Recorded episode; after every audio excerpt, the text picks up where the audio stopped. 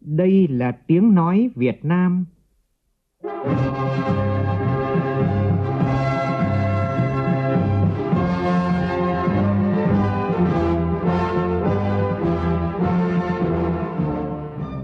là tiếng nói Việt Nam, phát thanh từ Hà Nội, thủ đô nước Cộng hòa xã hội chủ nghĩa Việt Nam.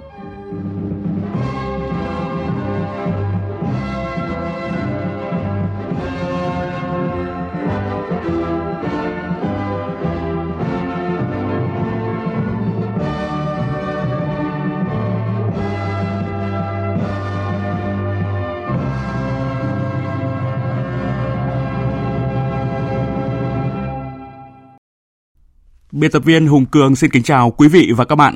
Mời quý vị và các bạn nghe chương trình Thời sự chiều của Đài Tiếng Nói Việt Nam. Chương trình có những nội dung chính sau đây.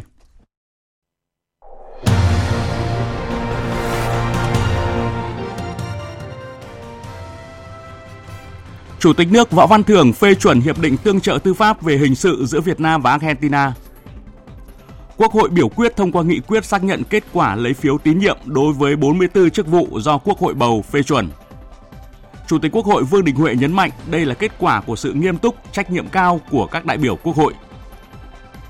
Khai mạc hội thảo khoa học quốc tế về Biển Đông lần thứ 15, thu hẹp vùng biển xám, mở rộng vùng biển xanh.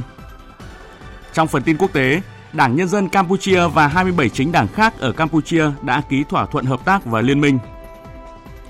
Cùng với chiến sự leo thang tại giải Gaza, các cuộc giao tranh giữa quân đội Israel và lực lượng Hezbollah tiếp tục gia tăng tại biên giới chung Israel-Liban.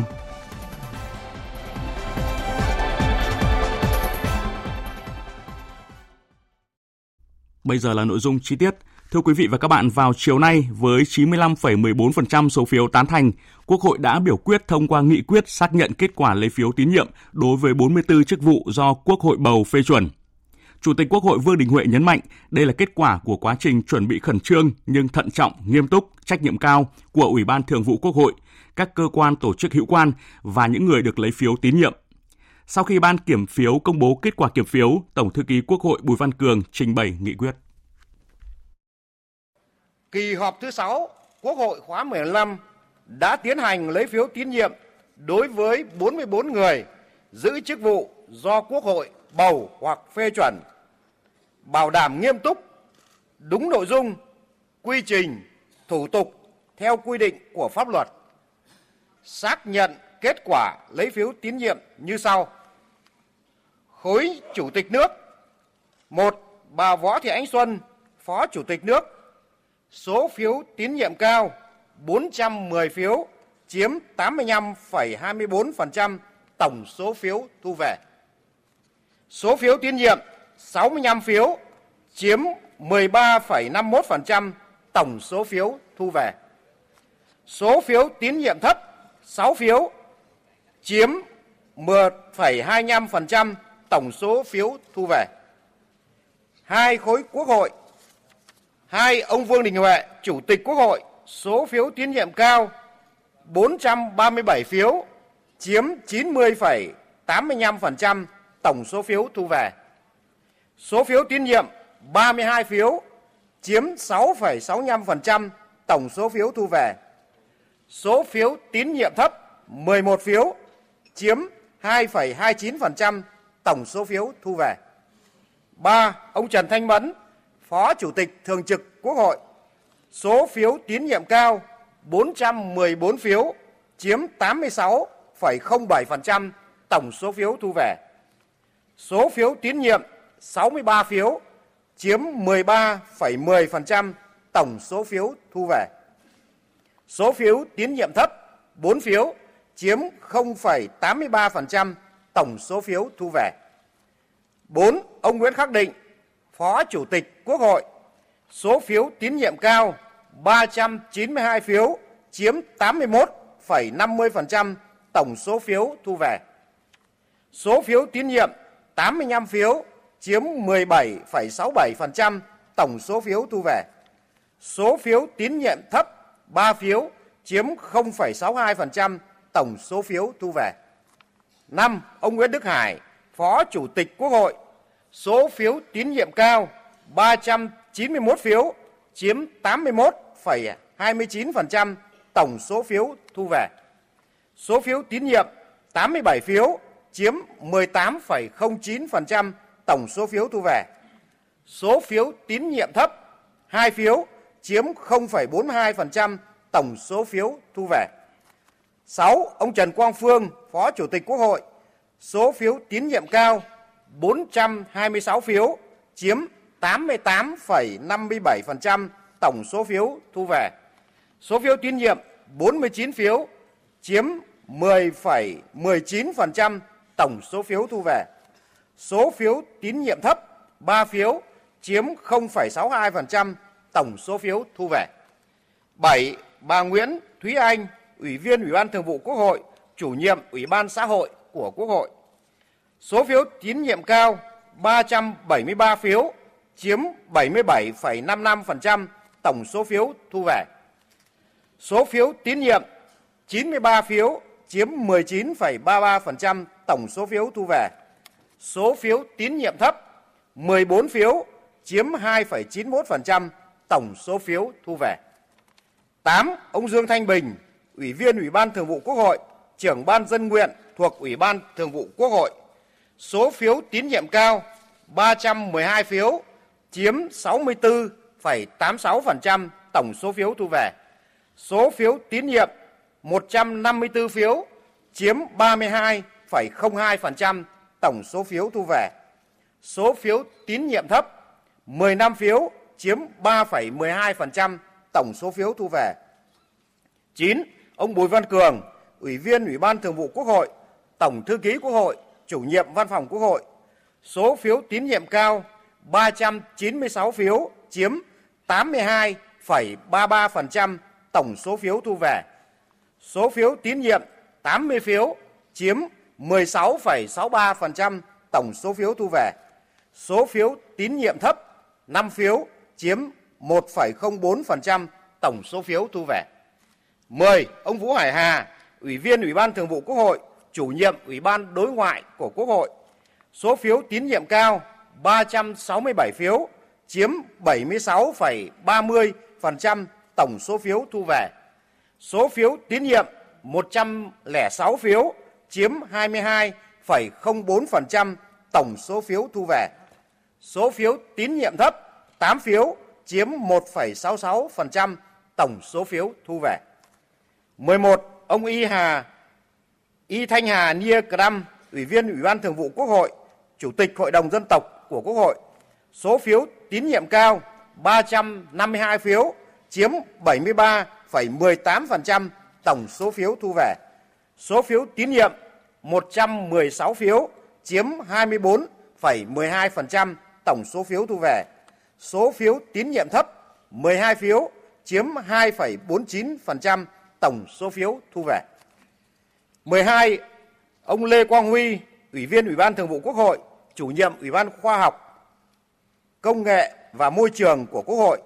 Số phiếu tín nhiệm cao 375 phiếu, chiếm 77,96% tổng số phiếu thu về. Số phiếu tín nhiệm 101 phiếu, chiếm 21,00% tổng số phiếu thu về. Số phiếu tín nhiệm 4 phiếu số phiếu tín nhiệm thấp 4 phiếu chiếm 0,83% tổng số phiếu thu về. 13.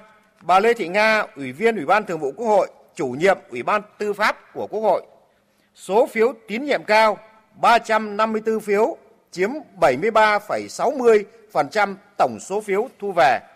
Số phiếu tín nhiệm 83 phiếu, chiếm 17,26% tổng số phiếu thu về.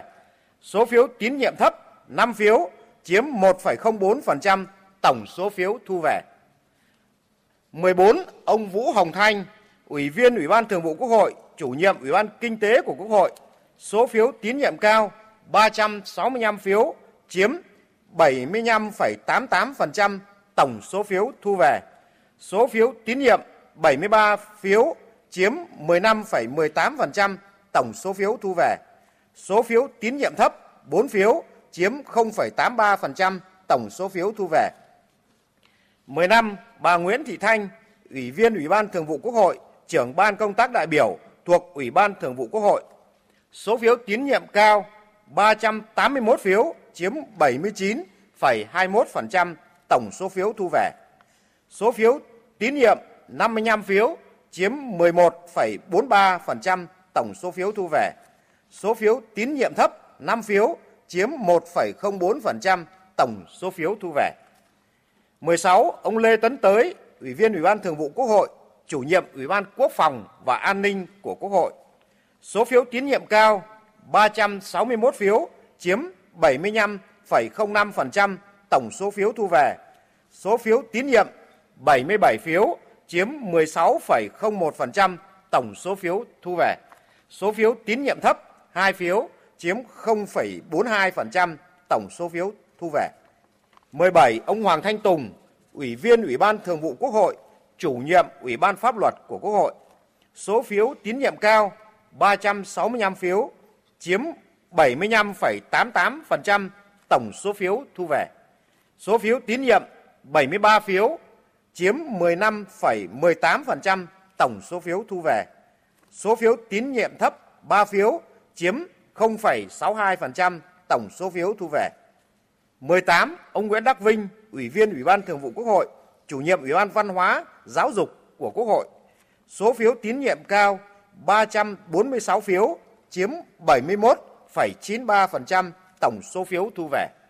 Số phiếu tín nhiệm 84 phiếu, chiếm 17,46% tổng số phiếu thu về. Số phiếu tín nhiệm thấp 12 phiếu, chiếm 2,49% tổng số phiếu thu về. Khối chính phủ 19, ông Phạm Minh Chính, Thủ tướng Chính phủ, số phiếu tín nhiệm cao 373 phiếu, chiếm 77,55% tổng số phiếu thu về. Số phiếu tín nhiệm 90 phiếu, chiếm 18,71% tổng số phiếu thu về. Số phiếu tín nhiệm thấp 17 phiếu, chiếm 3,53% tổng số phiếu thu về. 20. Ông Lê Minh Khái, Phó Thủ tướng Chính phủ, số phiếu tín nhiệm cao 384 phiếu, chiếm 79,83% tổng số phiếu thu về. Số phiếu tín nhiệm 90 phiếu, chiếm 18,71% tổng số phiếu thu về. Số phiếu tín nhiệm thấp 6 phiếu, chiếm 1,25% tổng số phiếu thu về. 21. Ông Nguyễn Hồng Diên, Bộ trưởng Bộ Công Thương, số phiếu tín nhiệm cao 229 phiếu, chiếm 47,61% tổng số phiếu thu về. Số phiếu tín nhiệm 189 phiếu, chiếm 39,29% tổng số phiếu thu về. Số phiếu tín nhiệm thấp 61 phiếu, chiếm 12,68% tổng số phiếu thu về. 22. Ông Đào Ngọc Dung, Bộ trưởng Bộ Lao động Thương binh và Xã hội. Số phiếu tín nhiệm cao 279 phiếu, chiếm 58,00% tổng số phiếu thu về. Số phiếu tín nhiệm 164 phiếu, chiếm 34,10% tổng số phiếu thu về. Số phiếu tín nhiệm thấp 35 phiếu, chiếm 7,28% tổng số phiếu thu về. 23. Ông Nguyễn Trí Dũng, Bộ trưởng Bộ Kế hoạch và Đầu tư, số phiếu tín nhiệm cao 312 phiếu, chiếm 64,86% tổng số phiếu thu về. Số phiếu tín nhiệm 142 phiếu, chiếm 29,52% tổng số phiếu thu về. Số phiếu tín nhiệm thấp 26 phiếu, chiếm 5,41% tổng số phiếu thu về. 24. Ông Huỳnh Thành Đạt, Bộ trưởng Bộ Khoa học và Công nghệ, số phiếu tín nhiệm cao 187 phiếu, chiếm 38,88% tổng số phiếu thu về. Số phiếu tín nhiệm 222 phiếu, chiếm 46,15% tổng số phiếu thu về. Số phiếu tín nhiệm thấp 71 phiếu, chiếm 14,76% tổng số phiếu thu về. 25. Ông Phan Văn Giang, Bộ trưởng Bộ Quốc phòng, số phiếu tín nhiệm cao 448 phiếu, chiếm 93,14% tổng số phiếu thu về. Số phiếu tín nhiệm 29 phiếu, chiếm 6,03% tổng số phiếu thu về. Số phiếu tín nhiệm thấp 4 phiếu, chiếm 0,83% tổng số phiếu thu về. 26. Ông Lê Minh Hoan, Bộ trưởng Bộ Nông nghiệp và Phát triển Nông thôn. Số phiếu tín nhiệm cao 316 phiếu, chiếm 65,70% tổng số phiếu thu về. Số phiếu tín nhiệm 148 phiếu, chiếm 30,77% tổng số phiếu thu về. Số phiếu tín nhiệm thấp 17 phiếu, chiếm 3,53% tổng số phiếu thu về. 27. Bà Nguyễn Thị Hồng, Thống đốc Ngân hàng Nhà nước Việt Nam, số phiếu tín nhiệm cao 308 phiếu, chiếm 64,03% tổng số phiếu thu về. Số phiếu tín nhiệm 143 phiếu, chiếm 29,73% tổng số phiếu thu về. Số phiếu tín nhiệm thấp 30 phiếu, chiếm 6,24% tổng số phiếu thu về. 28. Ông Nguyễn Mạnh Hùng, Bộ trưởng Bộ Thông tin và Truyền thông, số phiếu tín nhiệm cao 262 phiếu, chiếm 54,47% tổng số phiếu thu về. Số phiếu tín nhiệm 167 phiếu, chiếm 34,72% tổng số phiếu thu về. Số phiếu tín nhiệm thấp 52 phiếu, chiếm 10,81% tổng số phiếu thu về. 29. Ông Nguyễn Văn Hùng, Bộ trưởng Bộ Văn hóa, Thể thao và Du lịch. Số phiếu tín nhiệm cao 219 phiếu, chiếm 45,53% tổng số phiếu thu về. Số phiếu tín nhiệm 200 phiếu, chiếm 41,58% tổng số phiếu thu về. Số phiếu tín nhiệm thấp 62 phiếu, chiếm 12,89% tổng số phiếu thu về. 30.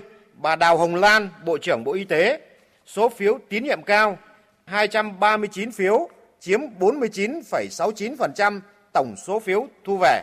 Số phiếu tín nhiệm 186 phiếu, chiếm 38,67% tổng số phiếu thu về. Số phiếu tín nhiệm thấp 54 phiếu, chiếm 11,23% tổng số phiếu thu về. 31. Ông Tô Lâm, Bộ trưởng Bộ Công an, số phiếu tín nhiệm cao 329 phiếu, chiếm 68,40% tổng số phiếu thu về. Số phiếu tín nhiệm 109 phiếu, chiếm 22,66% tổng số phiếu thu về. Số phiếu tín nhiệm thấp 43 phiếu, chiếm 8,94% tổng số phiếu thu về. 32. Ông Hầu A lành Bộ trưởng chủ nhiệm Ủy ban dân tộc. Số phiếu tín nhiệm cao 260 phiếu, chiếm 54,05% tổng số phiếu thu về. Số phiếu tín nhiệm 185 phiếu, chiếm 38,46% tổng số phiếu thu về. Số phiếu tín nhiệm thấp 36 phiếu, chiếm 7,48% tổng số phiếu thu về. 33. Ông Lê Thành Long, Bộ trưởng Bộ Tư pháp. Số phiếu tín nhiệm cao 371 phiếu, chiếm 77,13% tổng số phiếu thu về. Số phiếu tín nhiệm 102 phiếu, chiếm 21,21% tổng số phiếu thu về. Số phiếu tín nhiệm thấp 7 phiếu, chiếm 1,46% tổng số phiếu thu về. 34. Ông Nguyễn Thanh Nghị, Bộ trưởng Bộ Xây dựng. Số phiếu tín nhiệm cao 306 phiếu, chiếm 63,62% tổng số phiếu thu về. Số phiếu tín nhiệm 152 phiếu, chiếm 31,06% tổng số phiếu thu về. Số phiếu tín nhiệm thấp 19 phiếu, chiếm 3,95% tổng số phiếu thu về. 35 ông Đoàn Hồng Phong, Tổng Thanh tra Chính phủ. Số phiếu tín nhiệm cao 263 phiếu, chiếm 54,68% tổng số phiếu thu về. Số phiếu tín nhiệm 195 phiếu, chiếm 40,54% tổng số phiếu thu về. Số phiếu tín nhiệm thấp 22 phiếu, chiếm 4,57% tổng số phiếu thu về. 36 ông Hồ Đức Phước, Bộ trưởng Bộ Tài chính. Số phiếu tín nhiệm cao 334 phiếu, chiếm 69,44% tổng số phiếu thu về. Số phiếu tín nhiệm 119 phiếu, chiếm 24,74% tổng số phiếu thu về. Số phiếu tín nhiệm thấp 24 phiếu, chiếm 4,99% tổng số phiếu thu về. 37 ông Nguyễn Kim Sơn, Bộ trưởng Bộ Giáo dục và Đào tạo. Số phiếu tín nhiệm cao 241 phiếu, chiếm 50,10% tổng số phiếu thu về. Số phiếu tín nhiệm 166 phiếu, chiếm 34,51% tổng số phiếu thu về. Số phiếu tín nhiệm thấp 72 phiếu, chiếm 14,97% tổng số phiếu thu về. 38 ông Bùi Thanh Sơn, Bộ trưởng Bộ Ngoại giao, số phiếu tín nhiệm cao 370 phiếu chiếm 76,92% tổng số phiếu thu về. Số phiếu tín nhiệm 102 phiếu chiếm 21,21% tổng số phiếu thu về. Số phiếu tín nhiệm thấp 8 phiếu chiếm 1,66% tổng số phiếu thu về. 39 ông Trần Văn Sơn, Bộ trưởng Chủ nhiệm Văn phòng Chính phủ, số phiếu tín nhiệm cao 328 phiếu, chiếm 68,19% tổng số phiếu thu về. Số phiếu tín nhiệm 137 phiếu, chiếm 28,48% tổng số phiếu thu về. Số phiếu tín nhiệm thấp 14 phiếu, chiếm 2,91% tổng số phiếu thu về. 40 ông Nguyễn Văn Thắng, Bộ trưởng Bộ Giao thông Vận tải, số phiếu tín nhiệm cao 237 phiếu, chiếm 49,27% tổng số phiếu thu về. Số phiếu tín nhiệm 197 phiếu, chiếm 40,96% tổng số phiếu thu về. Số phiếu tín nhiệm thấp 45 phiếu, chiếm 9,36% tổng số phiếu thu về. 41 bà Phạm Thị Thanh Trà, Bộ trưởng Bộ Nội vụ, số phiếu tín nhiệm cao 353 phiếu, chiếm 73,39% tổng số phiếu thu về. Số phiếu tín nhiệm 110 phiếu, chiếm 22,87% tổng số phiếu thu về. Số phiếu tín nhiệm thấp 17 phiếu, chiếm 3,53% tổng số phiếu thu về. Khối tòa án, viện kiểm sát, kiểm toán nhà nước 42 ông Nguyễn Hòa Bình, tránh án tòa án nhân dân tối cao, số phiếu tín nhiệm cao 311 phiếu, chiếm 64,66% tổng số phiếu thu về. Số phiếu tín nhiệm 142 phiếu, chiếm 29,52% tổng số phiếu thu về. Số phiếu tín nhiệm thấp 28 phiếu, chiếm 5,82% tổng số phiếu thu về. 43 ông Lê Minh Trí, Viện trưởng Viện Kiểm sát Nhân dân tối cao, số phiếu tín nhiệm cao 337 phiếu, chiếm 70,21% tổng số phiếu thu về. Số phiếu tín nhiệm 130 phiếu, chiếm 27,08% tổng số phiếu thu về. Số phiếu tín nhiệm thấp 11 phiếu, chiếm 2,29% tổng số phiếu thu về. 44 ông Ngô Văn Tuấn, Tổng Kiểm toán Nhà nước, số phiếu tín nhiệm cao 292 phiếu, chiếm 60,71% tổng số phiếu thu về. Số phiếu tín nhiệm 173 phiếu, chiếm 35,97% tổng số phiếu thu về. Số phiếu tín nhiệm thấp 14 phiếu, chiếm 2,91% tổng số phiếu thu về. Nghị quyết này đã được Quốc hội nước Cộng hòa xã hội chủ nghĩa Việt Nam khóa 15 kỳ họp thứ 6 thông qua ngày 25 tháng 10 năm 2023. Chủ tịch Quốc hội Vương Đình Huệ xin trân trọng cảm ơn Quốc hội. Quý vị và các bạn vừa nghe Tổng thư ký Quốc hội Bùi Văn Cường trình bày nghị quyết xác nhận kết quả lấy phiếu tín nhiệm đối với 44 chức vụ do Quốc hội bầu phê chuẩn. Thưa quý vị và các bạn, kết quả lấy phiếu tín nhiệm đã thể hiện tính dân chủ, khách quan, có ý nghĩa thúc đẩy trách nhiệm mạnh mẽ hơn từ những người được lấy phiếu tín nhiệm, từ đó thúc đẩy kinh tế xã hội đi lên. Đó là ý kiến của các đại biểu Quốc hội bên hành lang Quốc hội, ghi nhận của phóng viên Vân Hồng.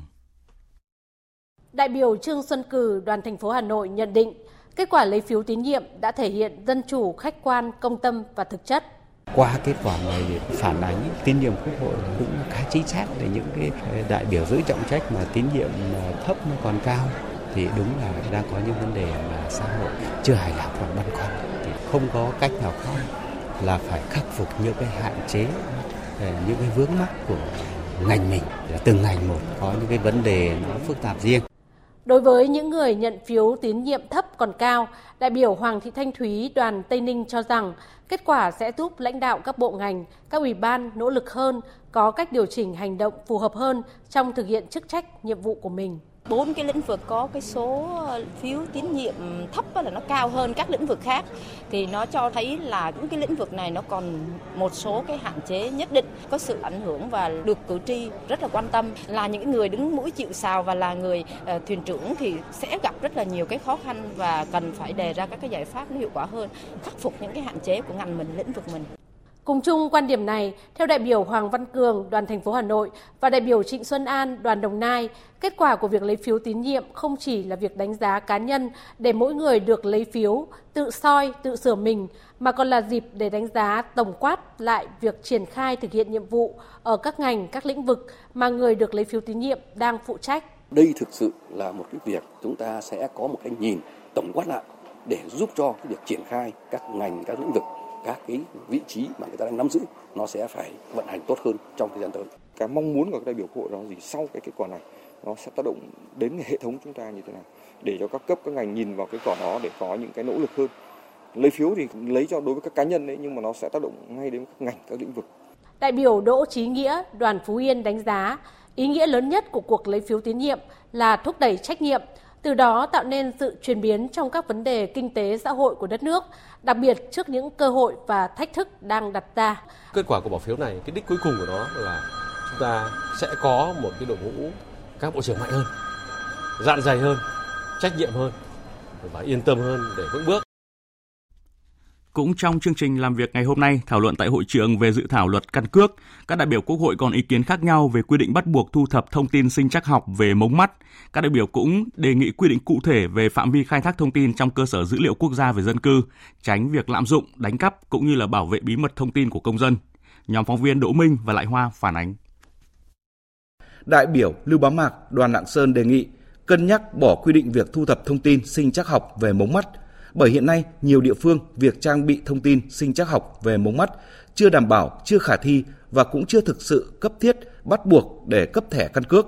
Chỉ nên quy định việc thu thập thông tin sinh chắc học về mống mắt này theo hướng là khi người dân tự nguyện cung cấp hoặc trong quá trình giải quyết vụ việc theo chức năng nhiệm vụ được giao, cơ quan tiến hành tố tụng, cơ quan quản lý người bị áp dụng biện pháp xử lý hành chính có thể trưng cầu việc giám định hoặc thu thập thông tin sinh chắc học về mống mắt như là đối với ADN và giọng nói của người dân và chia sẻ thông tin dữ liệu đó cho cơ quan quản lý căn cước để cập nhật vào cơ sở dữ liệu căn cước.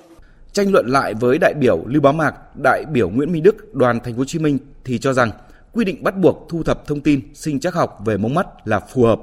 Với cái nhân dạng à, về khuôn mặt ấy, thì trong thực tế hiện nay do cái nhu cầu của con người khi mà làm đẹp thì rất nhiều người sẽ chỉnh sửa khuôn mặt cho nên là khi mà nhận diện là rất là khó khăn trong vấn đề quản lý cũng như là thực hiện các giao dịch của người chính người dân.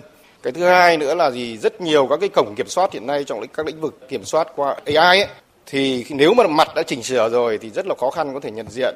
Cho nên cái mống mắt bao gồm có toàn bộ cái, cái lòng đen lòng trắng và thủy tinh thể của con người nó là cố định không ai có thể sửa mắt. Chính vì thế cho nên nó là một cái dạng nhận dạng rất là cố định quy định trong cái việc bắt buộc này rất là tốt cho các cả quản lý và phục vụ cho người dân các đại biểu cũng nhấn mạnh việc bổ sung quy định về tích hợp thông tin phải mang tính ổn định, được sử dụng thường xuyên của công dân giúp giảm giấy tờ, thực hiện cải cách hành chính. Tuy nhiên, hiện nay công dân vẫn phải sử dụng hai hình thức là thẻ định danh điện tử và giấy tờ cá nhân. Các đại biểu đề nghị đánh giá kỹ về những thông tin được bổ sung quy định vào cơ sở dữ liệu quốc gia về dân cư và cơ sở dữ liệu căn cước, bảo đảm tính bảo mật của thông tin. Đại biểu Nguyễn Đại Thắng, đoàn Hưng Yên kiến nghị cần có những giải pháp để việc tích hợp, kết nối đầy đủ, kịp thời và khẳng định tính pháp lý các thông tin vào thẻ căn cước và tài khoản định danh điện tử để phục vụ người dân thuận tiện trong thực hiện các giao dịch hành chính và đáp ứng việc chuyển đổi số, chuẩn hóa số liệu, bảo đảm an ninh an toàn thông tin cho nhân dân. Để tránh việc lạm dụng, đánh cắp thông tin cũng như bảo vệ bí mật cá nhân của công dân, tôi đề nghị cơ quan chủ trì soạn thảo nghiên cứu cần có những quy định cụ thể hơn về phạm vi khai thác thông tin trong cơ sở dữ liệu quốc gia về dân cư. Về quy định về thông tin cá nhân trong cơ sở dữ liệu quốc gia về dân cư bao gồm có cả nhóm máu, đại biểu Nguyễn Thị Kiều, đoàn Đắk Nông đề nghị cần nghiên cứu lại vì ảnh hưởng rất lớn đến đời tư cá nhân và các hậu quả tiêu cực khác nếu thông tin cá nhân này công khai. Pháp luật về cư trú không bắt buộc công dân phải cập nhật nhóm máu lên hệ thống cơ sở dữ liệu quốc gia về dân cư trong trường hợp công dân yêu cầu cập nhật và xuất trình kết luận về xét nghiệm xác định nhóm máu của người đó thì cơ quan có thẩm quyền sẽ tiến hành cập nhật theo yêu cầu của người dân. Quy định như vậy sẽ mang tính chất nhân đạo, khoa học hơn. Tiếp thu ý kiến đại biểu để hoàn thành dự thảo luật căn cước, Bộ trưởng Bộ Công an Tô Lâm nhấn mạnh việc xây dựng luật căn cước là rất quan trọng và cần thiết, không chỉ đáp ứng yêu cầu quản lý, giảm thủ tục hành chính mà còn phát huy giá trị các cơ sở dữ liệu trong phát triển kinh tế xã hội, phục vụ chuyển đổi số. Bộ trưởng Tô Lâm cũng giải đáp băn khoăn về việc sử dụng thẻ căn cước có gắn chip mã QR có bị theo dõi hay không. cái việc sử dụng thẻ căn cước có gắn chip điện tử và mã QR code và căn cước điện tử không theo dõi và không thể theo dõi được. Bộ Công an cũng như bất cứ một cơ quan nào không được theo dõi và không thể theo dõi được trên cái cấu tạo của cái thẻ này. Và đồng thời chúng tôi cũng phải có cái trách nhiệm bảo đảm an toàn, an ninh cho con người, cho công dân, cho những người sử dụng thẻ căn cước này không bị theo dõi bởi bất kể một cái tổ chức cá nhân nào cũng như là bảo đảm an ninh an toàn về dữ liệu của công dân đã được khai báo và được ờ, tích hợp. Trong chiều nay, thảo luận dự thảo luật viễn thông sửa đổi, các đại biểu đề nghị bảo đảm bí mật thông tin của người sử dụng dịch vụ viễn thông. Đại biểu Dương Tấn Quân, đoàn Bà Rịa Vũng Tàu cho rằng, theo quy định, việc thu thập thông tin phải được sự đồng ý của người sử dụng dịch vụ và việc đồng ý đó có thể được thể hiện bằng nhiều hình thức khác nhau. Tuy nhiên, dự thảo luật lại quy định người sử dụng dịch vụ viễn thông đồng ý cung cấp thông tin thuê bao sau khi doanh nghiệp viễn thông đã thông báo rõ ràng công khai bằng hình thức phù hợp với người sử dụng về mục đích, phạm vi thu thập, sử dụng thông tin. Cần cân nhắc à, theo hướng là không nên quy định việc này cho doanh nghiệp viễn thông à, mà nên quy định à, trách nhiệm ấy cho cơ quan quản lý nhà nước trong việc chia sẻ bảo mật thông tin với điều kiện đã được trang bị thiết bị kỹ thuật công nghệ thông tin hiện đại, bảo đảm an ninh mạng, bảo mật thông tin, kiểm soát được à, tình trạng người sử dụng dịch vụ viễn thông bị khai thác thông tin cá nhân dẫn đến lộ lọt thông tin cá nhân. Về quy định đấu giá số thuê bao dịch vụ viễn thông, đại biểu Nguyễn Văn Cảnh, đoàn Bình Định đồng tình với quy định về giá khởi điểm đấu giá số thuê bao dịch vụ viễn thông di động mặt đất được xác định bằng tổng sản phẩm trong nước bình quân đầu người. Tuy nhiên, trong thực tế có rất nhiều số thuê bao có giá trị cao hơn so với giá khởi điểm. Đại biểu Nguyễn Văn Cảnh đề nghị Chúng ta cần phân nhóm trong số có giá trị tiềm năng cao Điều này vừa tăng thu cho ngân sách, vừa giảm số lượng người chúng đấu giá mà không lấy. Nếu không phân nhóm thì sẽ xảy ra nhiều trường hợp bỏ cọc khi nhiều số chúng đấu giá lên vài chục, vài trăm triệu hoặc thậm chí vài tỷ đồng. Người chúng đấu giá sau đó thấy không phù hợp với nhu cầu thì họ sẽ trả lại số đấu giá. Tại phiên họp, các đại biểu cũng đề nghị bảo đảm chính sách của nhà nước về viễn thông, đảm bảo an toàn thông tin, quy định hành vi bị cấm trong hoạt động viễn thông, kinh doanh viễn thông, quản lý thị trường viễn thông, dịch vụ điện toán đám mây, quỹ viễn thông công ích và trách nhiệm của các nhà mạng khi thực hiện việc chuyển mạng giữ số. Thưa quý vị và các bạn, ngày mai Quốc hội nghe tờ trình về việc điều chỉnh một số nội dung của Nghị quyết 53 năm 2017 của Quốc hội khóa 14 về báo cáo nghiên cứu khả thi dự án thu hồi đất bồi thường hỗ trợ tái định cư cảng hàng không quốc tế Long Thành. Và cũng trong ngày mai, các đại biểu thảo luận ở hội trường về một số nội dung còn ý kiến khác nhau của dự thảo luật nhà ở sửa đổi và dự thảo luật tài nguyên nước sửa đổi. Thời sự VOV, nhanh, tin cậy, hấp dẫn. Thưa quý vị và các bạn, Chủ tịch nước Võ Văn Thưởng vừa phê chuẩn hiệp định tương trợ tư pháp về hình sự giữa nước Cộng hòa xã hội chủ nghĩa Việt Nam và nước Cộng hòa Argentina theo đề nghị của chính phủ tại tờ trình số 523 ngày 9 tháng 10 năm 2023. Việt Nam và Argentina thiết lập quan hệ ngoại giao vào ngày 25 tháng 10 năm 1973 và nâng cấp lên quan hệ đối tác toàn diện vào năm 2010. Trải qua 50 năm hợp tác, quan hệ giữa hai nước Việt Nam và Argentina đã đạt được nhiều thành tựu quan trọng trên các lĩnh vực và ngày càng phát triển mạnh mẽ. Hiệp định tương trợ tư pháp về hình sự giữa Việt Nam và Argentina sẽ góp phần thúc đẩy quan hệ hợp tác toàn diện giữa hai nước tiếp tục phát triển và mang lại nhiều tác động tích cực trên nhiều lĩnh vực. Với tình hình tội phạm có xu hướng xuyên biên giới, xuyên quốc gia và mở rộng trên không gian mạng như hiện nay, việc hoàn thiện khung pháp lý tư pháp hình sự, bao gồm ký kết hiệp định tương trợ tư pháp về hình sự giữa Việt Nam với Argentina cũng như với các nước khác là một yêu cầu khách quan. Đây là cơ sở pháp lý trực tiếp đầy đủ, quan trọng để các cơ quan thực thi pháp luật của hai nước phối hợp điều tra, thu thập chứng cứ, tiến hành các hoạt động tố tụng nhằm giải quyết toàn diện các vụ án hình sự, đáp ứng yêu cầu nâng cao hiệu quả đấu tranh phòng chống các loại tội phạm, bảo vệ tốt hơn quyền và lợi ích hợp pháp của công dân mỗi nước. Chiều nay, Thủ tướng Chính phủ Phạm Minh Chính tiếp Phó Thủ tướng Bộ trưởng Ngoại giao Thái Lan Pan Prifahithanukon nhân dịp thăm chính thức Việt Nam. Tin của phóng viên Vũ Khuyên trao đổi về một số trọng tâm nhằm làm sâu sắc hơn nữa quan hệ đối tác chiến lược giữa hai nước.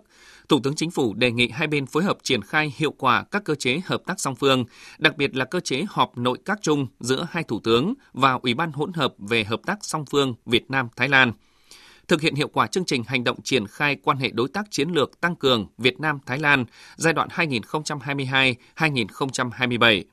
Trong đó, chú trọng triển khai sáng kiến ba kết nối, gồm kết nối chuỗi cung ứng, kết nối các ngành kinh tế địa phương và doanh nghiệp, kết nối các chiến lược tăng trưởng xanh bền vững của hai nước. Thúc đẩy đàm phán, ký kết các văn kiện hợp tác quan trọng trong các lĩnh vực an ninh, tư pháp, nông nghiệp, lao động và hợp tác trên biển. Thủ tướng Chính phủ đánh giá cao việc Thái Lan tiếp tục là đối tác thương mại lớn nhất của Việt Nam trong ASEAN và là nhà đầu tư nước ngoài lớn thứ 9 tại Việt Nam. Đề nghị hai bên phối hợp phấn đấu đưa kim ngạch thương mại song phương sớm đạt mục tiêu 25 tỷ đô la theo hướng cân bằng hơn hạn chế các rào cản thương mại và tạo thuận lợi hơn nữa cho xuất nhập khẩu hàng hóa giữa hai nước. Thủ tướng Chính phủ đề nghị chính phủ Thái Lan tiếp tục tạo thuận lợi cho cộng đồng người Việt làm ăn sinh sống, học tập tại Thái Lan. Trong đó có việc xây dựng phố Việt Nam tại tỉnh Udon Thani, một biểu tượng mới của tình hữu nghị Việt Nam-Thái Lan.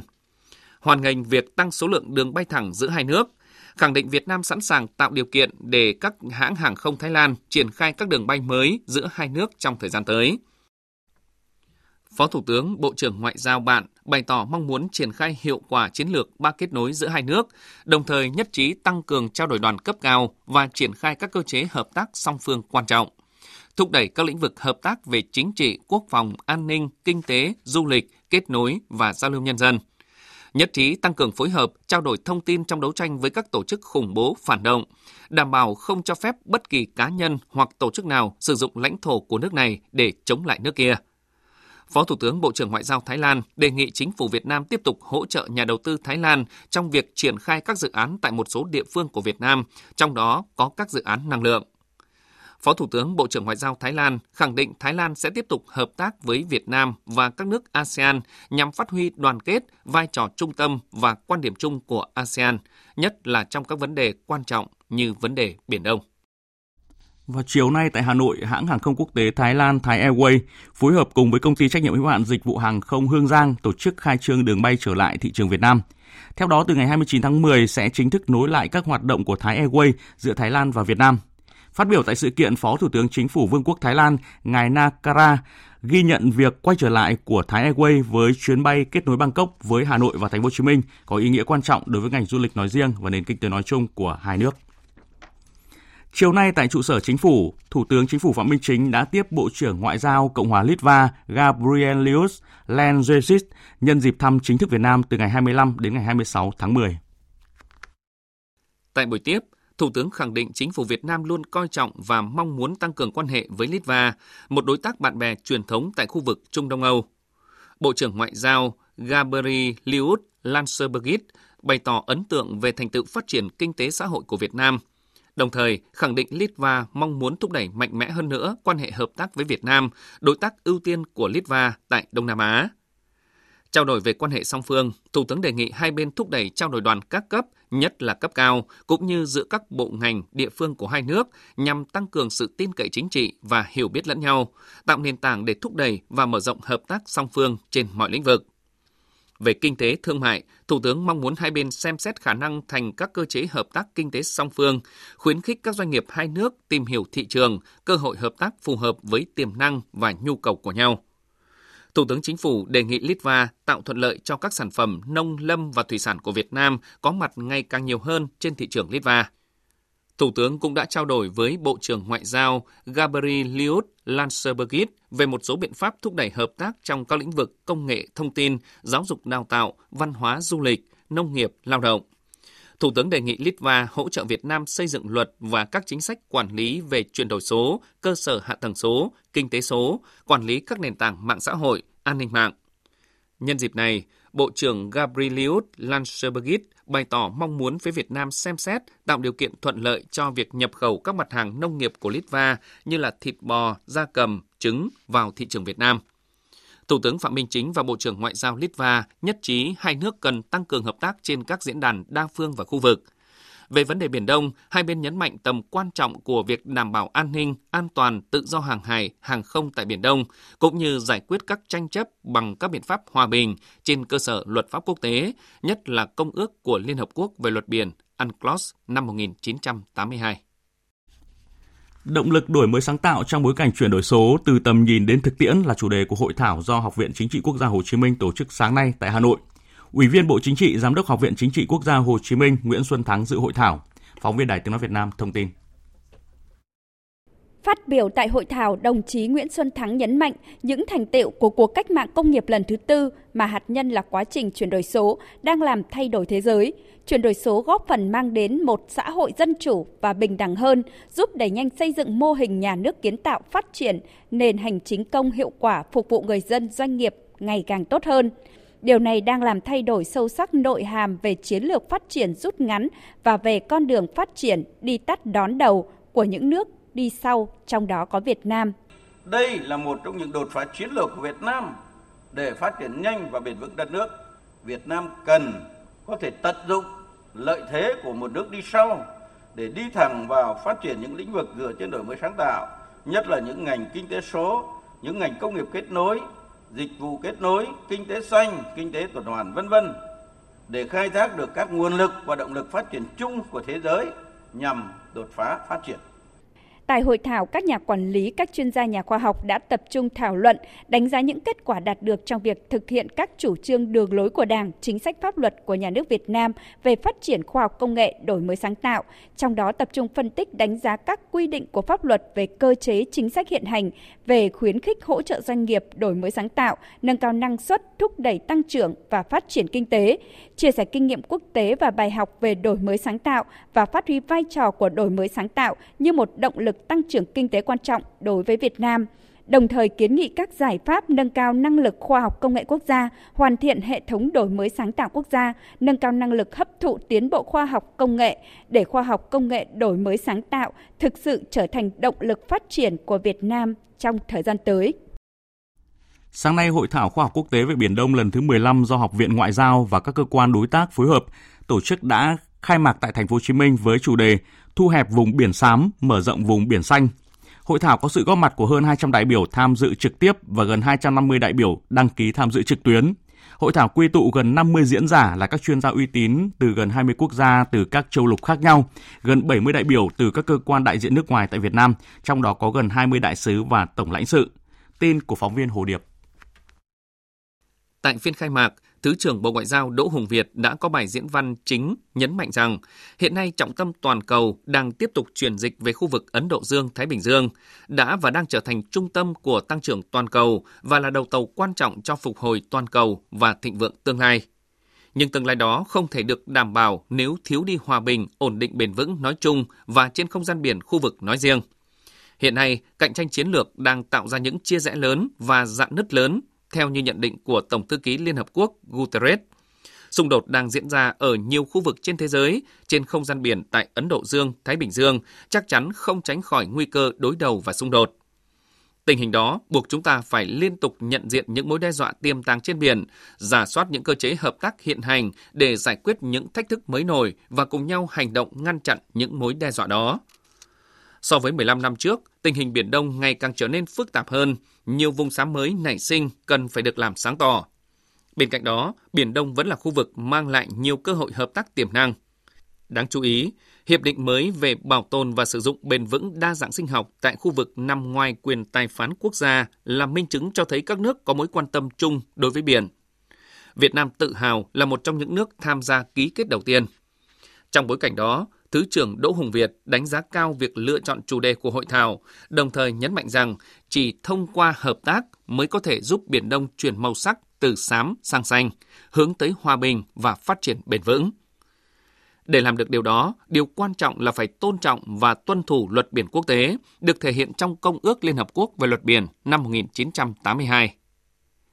Trong thời gian qua, Việt Nam và các quốc gia ASEAN luôn nỗ lực hướng tới một trật tự khu vực, bao gồm không gian biển ổn định dựa trên luật lệ.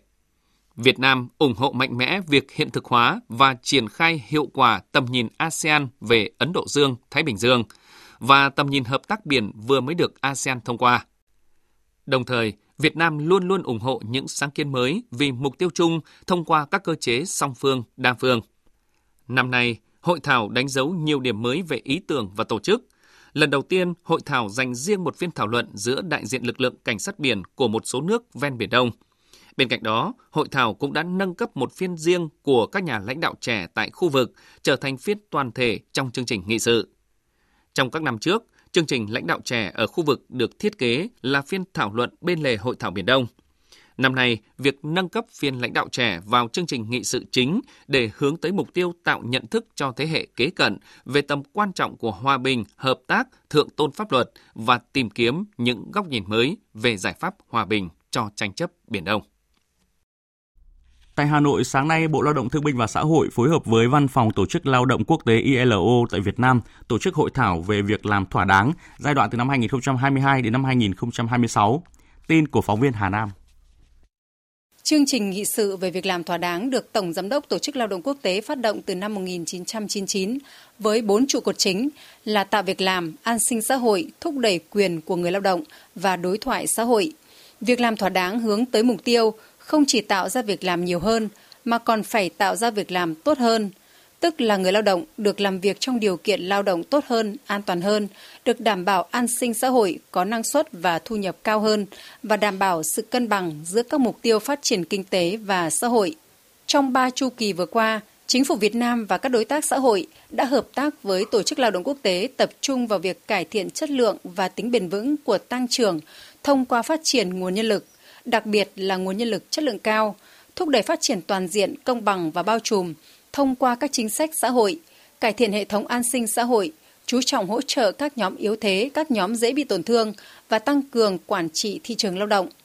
Về chu kỳ hợp tác lần thứ tư giai đoạn 2022-2026, ông Lưu Quang Tuấn, vụ trưởng vụ hợp tác quốc tế Bộ Lao động Thương binh và Xã hội cho biết.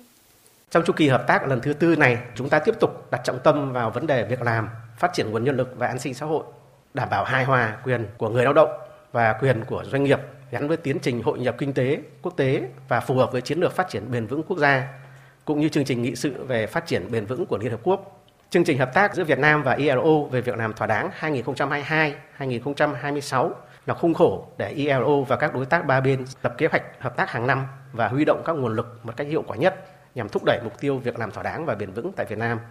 Thảo luận về các biện pháp quản trị thị trường lao động, gồm có việc hoàn thiện hệ thống thông tin về thị trường lao động, về cơ sở dữ liệu, đảm bảo tin cậy kịp thời gian để có thể phục vụ cho công tác dự báo thị trường lao động, công tác hướng nghiệp, giáo dục nghề nghiệp, cũng như việc kết nối cung cầu lao động. Qua đó đảm bảo cho người lao động có thể dễ dàng tìm kiếm được việc làm phù hợp và thỏa đáng. Bà Ingrid Christensen, Giám đốc Văn phòng Tổ chức Lao động Quốc tế tại Việt Nam, chia sẻ. Đây là một chương trình thực hiện trên toàn cầu và Việt Nam là một điểm nhấn trong cái bức tranh toàn cầu đấy. Chúng ta cũng tham gia vào cái sáng kiến lớn này để cùng nhau đánh giá những gì mà chúng ta đã làm được rất tốt rồi hoặc là những gì chưa tốt lắm mà cần phải cải thiện thêm điều quan trọng là khi mà chúng ta xây dựng cái chương trình về việc làm thỏa đáng như thế này, chúng ta ở cố gắng phần nào giúp cho người lao động có thể đứng vững trước những cái biến cố xảy ra trong cuộc sống đồng thời chương trình này cũng sẽ giúp chúng ta có thể hoàn thành các cái cam kết về thực hiện các mục tiêu phát triển bền vững, đặc biệt là mục tiêu phát triển bền vững số 8. Nên chúng ta có ba lĩnh vực ưu tiên. Thứ nhất là tăng trưởng kinh tế và thịnh vượng. Thứ hai là vấn đề an sinh xã hội và thứ ba đó là quản trị thị trường lao động. Đây là ba cái trụ cột quan trọng, ba ưu tiên mà chúng tôi đã xác định trong cái chương trình ở chu kỳ này.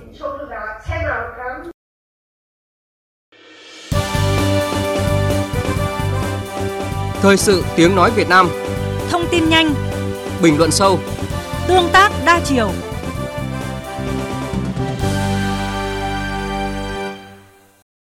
Chương trình Thời sự chiều tiếp tục với phần tin quốc tế. Các cuộc tấn công quy mô lớn giữa Israel và phong trào Hồi giáo Hamas tiếp tục diễn ra sáng nay tại giải Gaza và vùng lãnh thổ bờ Tây của Palestine khiến nhiều người thiệt mạng. Thông báo của cơ quan y tế do Hamas điều hành ở giải Gaza cho biết đã có hơn 700 người Palestine thiệt mạng chỉ trong một đêm. Đây là mức cao nhất về số người thiệt mạng trong vòng 24 giờ kể từ khi xung đột giữa Israel và Hamas bùng phát hôm ngày 7 tháng 10 vừa qua. Quân đội Israel xác nhận đã không kích hơn 400 mục tiêu của Hamas, làm hàng chục tay súng của lực lượng này thiệt mạng. Cùng với chiến sự đẫm máu leo thang tại giải Gaza, các cuộc giao tranh gây nhiều thương vong giữa quân đội Israel và lực lượng Hezbollah tiếp tục gia tăng tại khu vực biên giới chung Israel và Liban, làm dấy lên quan ngại sâu sắc trong dư luận về nguy cơ chiến sự có thể lan rộng ra toàn Trung Đông. Tin của phóng viên Tuấn Nguyễn thường trú tại Ai Cập theo dõi khu vực Trung Đông.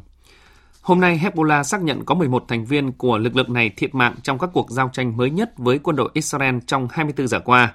Lực lượng phòng vệ Israel thông báo đã tiến hành hàng loạt cuộc không kích bằng máy bay không người lái và pháo kích vào nhiều mục tiêu khác nhau của Hezbollah ở miền nam Lebanon trong ngày hôm qua và hôm nay.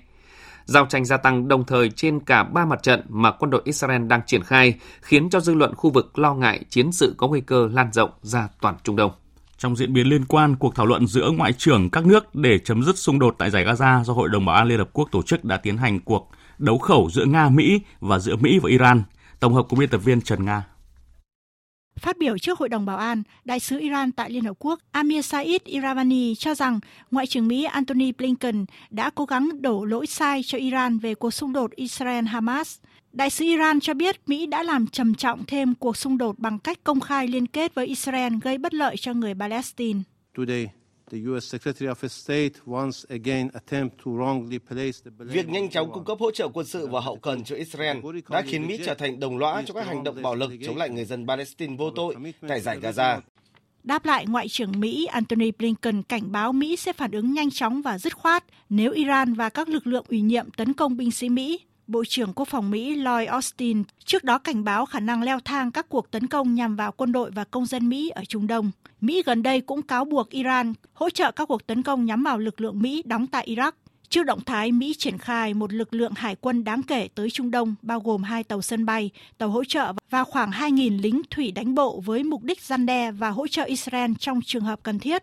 Ngoại trưởng Nga Sergei Lavrov cho rằng các động thái đơn phương ở Trung Đông chỉ có thể làm tình hình trở nên tồi tệ hơn và hơn nữa, Mỹ chưa đưa ra được bất kỳ ý tưởng mới nào để giải quyết cuộc khủng hoảng. Theo Ngoại trưởng Lavrov, các bước đi cần thiết hiện nay là gian xếp lệnh ngừng bắn, giải quyết các vấn đề nhân đạo và tìm kiếm cơ hội cho hòa bình dựa trên nguyên tắc hai nhà nước. Trước sự chia rẽ sâu sắc trong Hội đồng Bảo an, các đại diện Ả Rập kêu gọi ngừng bắn ngay lập tức và bền vững ở giải Gaza, đồng thời chỉ ra các chính sách tiêu chuẩn kép là một trong những trở ngại chính cho hòa bình ở khu vực Trung Đông. Quan điểm này đã được Bộ trưởng Ngoại giao Ả Rập Xê Út Bin Fahan Al Saud nhấn mạnh. Cộng đồng quốc tế phải có lập trường vững chắc để chấm dứt các hoạt động quân sự, bảo đảm việc bảo vệ dân thường, chấm dứt phong tỏa, đảm bảo việc cung cấp viện trợ nhân đạo, cung cấp thuốc men, thực phẩm và nước uống. Để ngăn chặn thảm họa nhân đạo, ngăn chặn việc kéo dài vòng xoáy xung đột, thì tiêu chuẩn kép và việc tuân thủ luật pháp và nghị quyết của Liên Hợp Quốc mang tính chọn lọc sẽ chỉ gây ra hậu quả nguy hiểm, vượt xa cuộc khủng hoảng hiện tại. Hôm nay tại thủ đô Phnom Penh, Đảng Nhân dân Campuchia và 27 chính đảng khác ở Campuchia đã ký thỏa thuận hợp tác và liên minh. Đây được coi là một sự kiện chính trị mang tính lịch sử tại đất nước Chùa Tháp. Phóng viên Văn Đỗ thường trú tại Campuchia thông tin. Chủ tịch Đảng Nhân dân Campuchia Samdech Techo Hun Sen khẳng định mục tiêu chính của liên minh này là sẽ cùng nhau hợp tác thực hiện các mục tiêu lớn như bảo vệ hiến pháp, bảo vệ độc lập, chủ quyền, hòa bình, phát triển và xóa bỏ hoạt động chính trị cực đoan, mối nguy hiểm tiềm tàng đối với Campuchia và không cho xảy ra trên đất nước Campuchia. Tiến sĩ Pa Chan Rươn, Chủ tịch Viện Dân Chủ Campuchia cho rằng sự phát triển chính trị này ở Campuchia là dấu hiệu tích cực cho tiến trình dân chủ và thống nhất. Qua đó, người dân Campuchia sẽ dễ dàng hơn trong việc lựa chọn ủng hộ hoặc tham gia các hoạt động chính trị. Thưa quý vị, những người yêu nhạc cổ điển tại Tây Ban Nha đã được trải nghiệm cảm xúc chưa từng có về tổ khúc bốn mùa được Antonio Vivaldi sáng tác cách đây tròn 3 thế kỷ. Với nỗ lực làm mới nhưng không làm mất đi tinh thần của nhà soạn nhạc chứ danh người Italia, các nghệ sĩ đã mang đến cho tác phẩm một cái nhìn gai góc hơn khi gắn với thực tế nghiệt ngã của biến đổi khí hậu.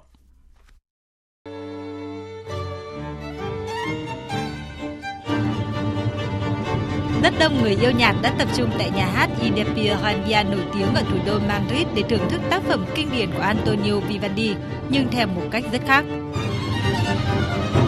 Bằng cách tăng thêm sự nổi bật và kịch tính cho bản concerto mùa hè, trong khi rút ngắn ba bản còn lại, nhà soạn nhạc kiêm nhà sản xuất người Tây Ban Nha Hache Costa muốn công chúng cảm nhận những tác động của biến đổi khí hậu bằng âm nhạc.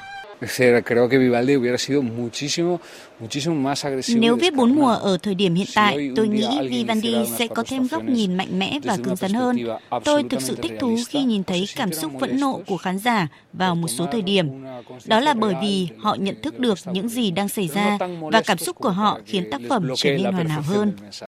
Tổ khúc bốn mùa của Antonio Vivaldi được sáng tác vào năm 1725 bao gồm 4 bản concerto, mỗi bản có tiêu đề thứ tự theo vòng quay của đất trời.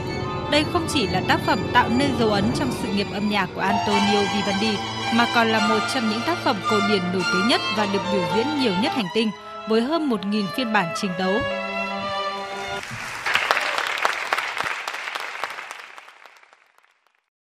Tiếp theo chương trình là một số thông tin thể thao.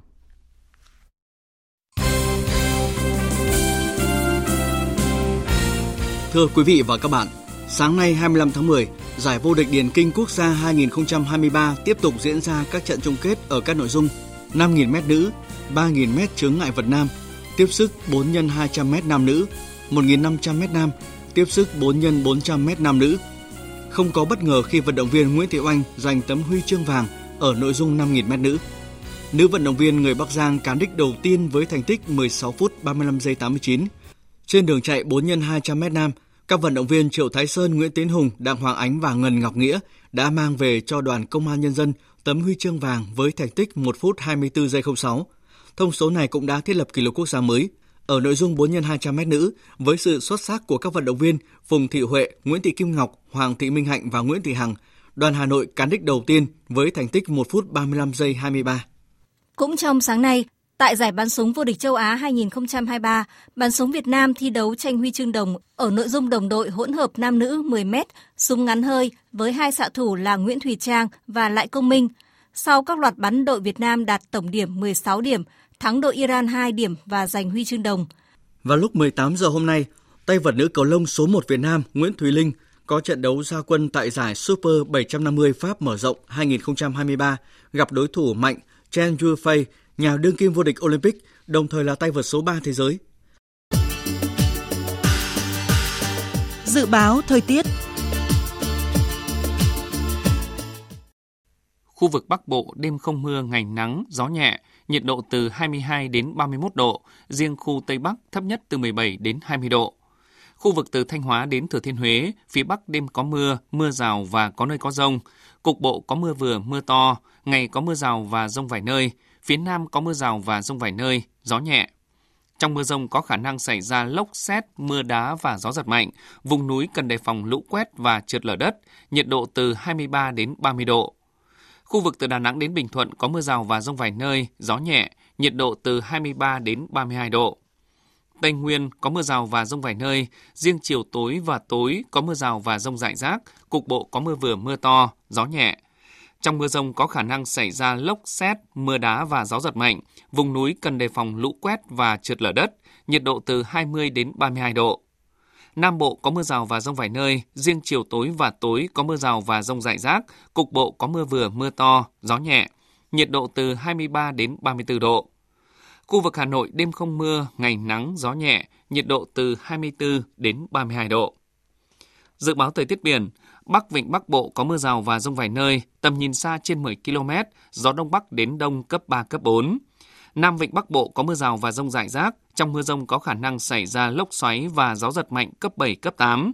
Tầm nhìn xa trên 10 km, giảm xuống 4 đến 10 km trong mưa, gió đông cấp 3, cấp 4. Khu vực Bắc Biển Đông và khu vực quần đảo Hoàng Sa thuộc thành phố Đà Nẵng có mưa rào và rông vài nơi. Trong mưa rông có khả năng xảy ra lốc xoáy và gió giật mạnh cấp 7, cấp 8.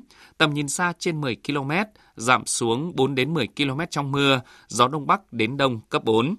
Khu vực giữa Biển Đông, khu vực Nam Biển Đông và khu vực quần đảo Trường Sa thuộc tỉnh Khánh Hòa có mưa rào rải rác và có nơi có rông. Tầm nhìn xa trên 10 km, giảm xuống 4 đến 10 km trong mưa, gió nhẹ. Vùng biển từ Quảng Trị đến Quảng Ngãi, vùng biển từ Bình Định đến Ninh Thuận, vùng biển từ Bình Thuận đến Cà Mau, vùng biển từ Cà Mau đến Kiên Giang và Vịnh Thái Lan có mưa rào và rông rải rác, tầm nhìn xa trên 10 km, giảm xuống 4 đến 10 km trong mưa, gió nhẹ.